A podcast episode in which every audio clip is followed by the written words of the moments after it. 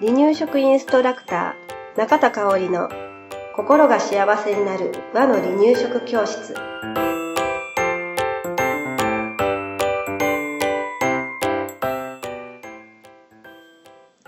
第116回です。番組アシスタントの山本智子です。よろしくお願いします。はいよろしくお願いしますえーとですね今日も保育士目線のお話をしていきたいと思います、はい。えー洋服を自分で脱ぎ着できるようになるのはいつからでしょうか、うん。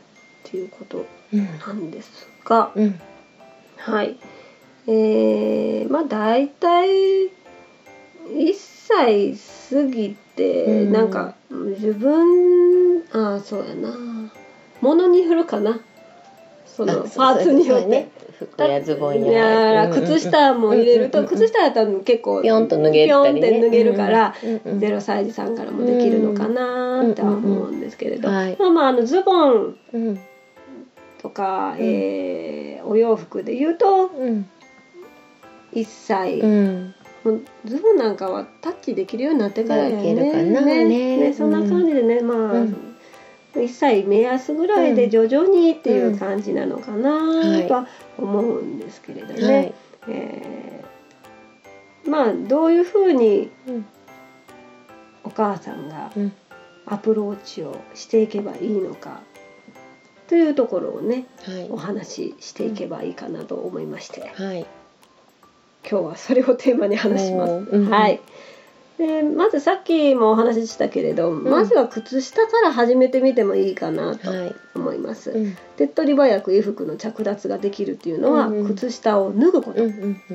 うんこれは1歳前の子でもうんできますうん。ね。はい。うん、あのーまず一緒に手を添えてうん。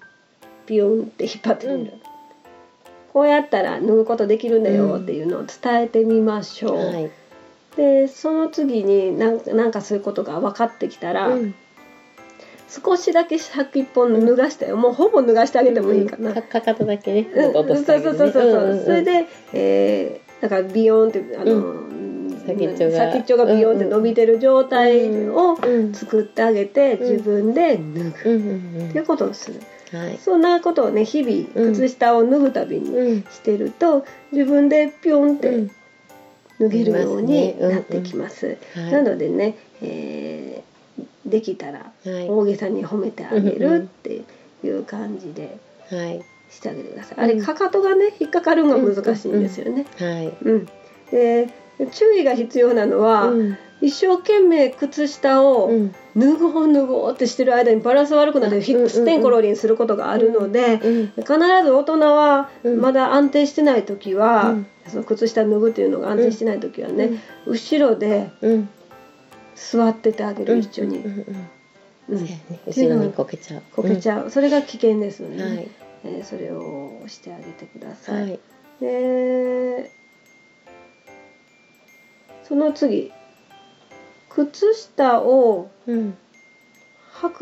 履くうん。こと、まあ、ちょっとこれあの靴下靴下テーマやのでね今ね、うんうん靴下を履くことをお話しするんですけれど、うん靴下履くことにつながる遊びをちょっと紹介していきたいと思います。はいあれ脱ぐことは比較的ね靴下って簡単なんだけどね、うん。履くのはやっぱあのちっちゃい穴の中にもうギリギリのサイズの足を入れてっうん。ていうのは。本当に難い。しいから、うん。これは1歳半過ぎてうん。2歳せやね。自分でやってみよすごくなんていうの、そういうことに。意識が向いてて自分でやろうっていう子は1歳半ぐらいでもう履ける子はいるんだけれど、うんえー、大体もう2歳ぐらい目安でもいいかなと私は思うんですが、はいえーその前にうん。楽しく遊べる方法をお伝えします。シュッシュありますよね髪の毛をくくるシュッシュ、うん。シュッシュをうん。履くはい。遊びうん。うん。をしてみましょはい。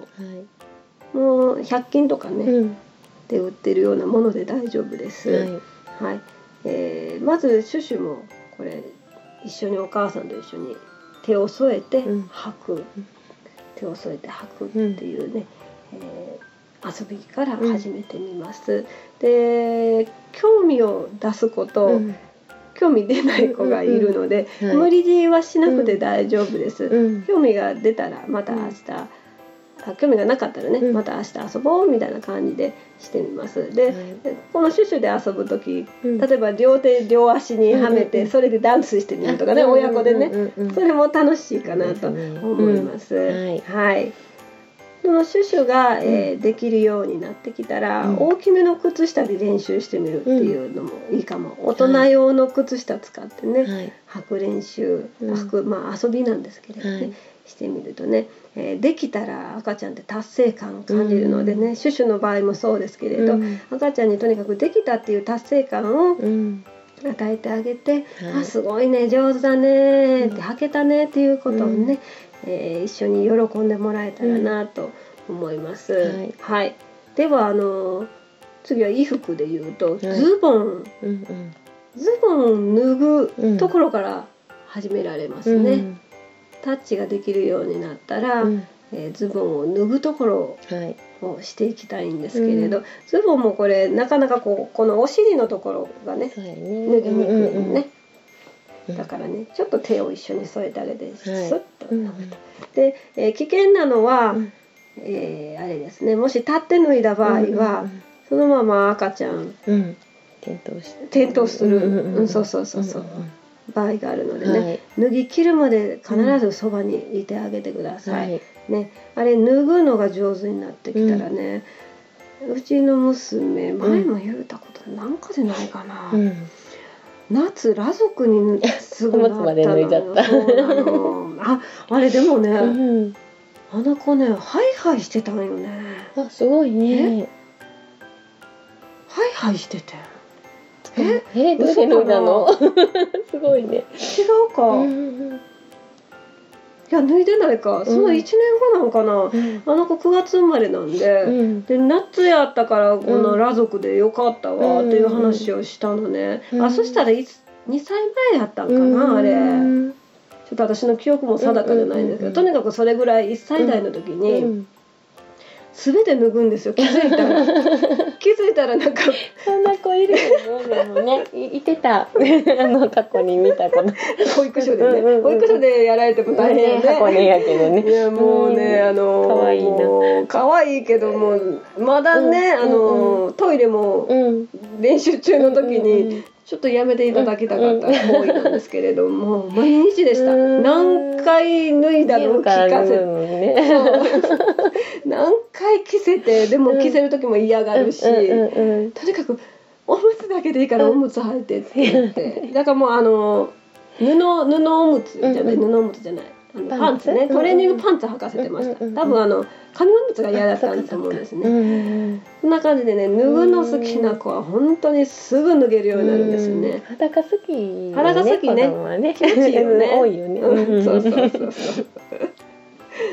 そう今思い出しちゃったわ、ううんだから、えーまず脱ぐことから始めてみる、で、上の服も、えーこの腕をねうん。ぬ通すのが大変、大変なので、うん。腕をこう脱ぐところまでは一緒にして、うん。あと頭だけいないいないバーってうん。スポーンって脱いでもらう。はい。うん。ところから始める、うんだからもう一つ一つ、うん。もう細切れにうん。脱ぐところ、えー脱ぐところを細切れにこう分解してうん、でそれの最後の手順からうん一緒にあのややっていく、うん。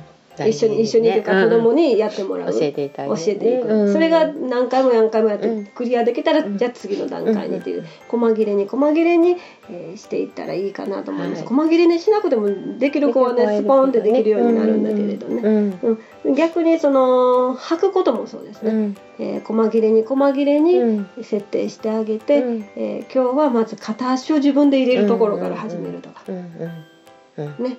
頭は、えー、と上着やったら頭を自分でスポンって入れるところから始める、であと手は一緒にこう入れるんだよ。っていうことを練習してみるとかね、はい。そういったことでね、うん。えーしていけばいいかなと思います。うんはい。うん。ではねあのできていなかったのにしなくなったらうん。どうしたらいいっていうことなんだけれどね、うん。あのー昨日まで例えば昨日まで、えーお洋服の着脱がそれなりにできてたのに、うん。急にしなくなった場合っうん。てあると思うんですよ、うん。ママがしてでもうん。僕はしない、うん。私はしないという態度になってしまうことがあると思います、はいでこれはね多かれ少なかれ多くの子供、ほとんどの子供にあることかなと思うんですよね。で衣服の着脱に限らず、うん。生活のいろいろな場面でうん。ご飯を食べるっていうこともうんそうなんだけど、うんうんお母さんが食べさせてっていうようなね、うん場面が出てきます。はい。えーその時にね、えー感じててもらいたいことは、うん。子どもの成長っていうのは行きつ戻りつするのが当たり前っていうことなんですね。だからお母さんはその時々の子どもの姿を見守ってあげるということが大事かなと思います。そして、えーもし衣服の着脱しなくなった時は、うんうん。じゃあ今日はもうママが特別サービスでやっちゃうわみたいな感じで、えー全然それはやってあげていいかなと思います、一緒にしようねっていう形で、えーうん。楽しく、あのー手伝ってあげたらいいのかなと思います、はい。だからその時々のね子どもの気持ちを受け止めながらね、うん。えー進めていってあげたらいいのかなと思います。はい。うん。で衣服の着脱もそうなんですけれど、うん。スムーズにできていることもできる子もいればねお親の思う通りに進まないこともあると思います。はい。えーた大切なのは、うん。楽しい状態で遊びとして取り入れることかなと思うんです。うんうん、着替えなきゃいけないじゃないのね。だから、えーそうね。ねもう全ての穴から出てくる時いないいないうんバーうん。いないいないバーとかね、足をなんか新幹線に例えて、うん。トンネルくぐるよとかってあよく男の子なんか、そうするともうやる気がそれだけでもアップする。んですよね。稲田バーしてとかねね、逆にね。ね、でなんかあのとも子さんは子供にねそうそうギルギー言ってたら踊りながら脱いでくれる子がいて。そうそうそう。ねそんな感じで歌を取り入れてみるとかね、あのもう遊んじゃえっていう感じで、うんうんすればいいかなと思います。うん。だからもうその子その子のその日うん。その時期の発達や意欲に合わせて、ぜひ無理なく進めてあげたらいいかなと思います。はい今日もありがとうございました、はい、ありがとうございました。離乳食インストラクター協会では、人生80年の食事の土台作りをお伝えするお手軽な和の離乳食パクパクセミナーと、じっくり学ぶ離乳食インストラクター協会2級1級講座を全国で開催しています。また、2018年11月からは、離乳食の専門講師を育てる離乳食インストラクター養成講座を行っています。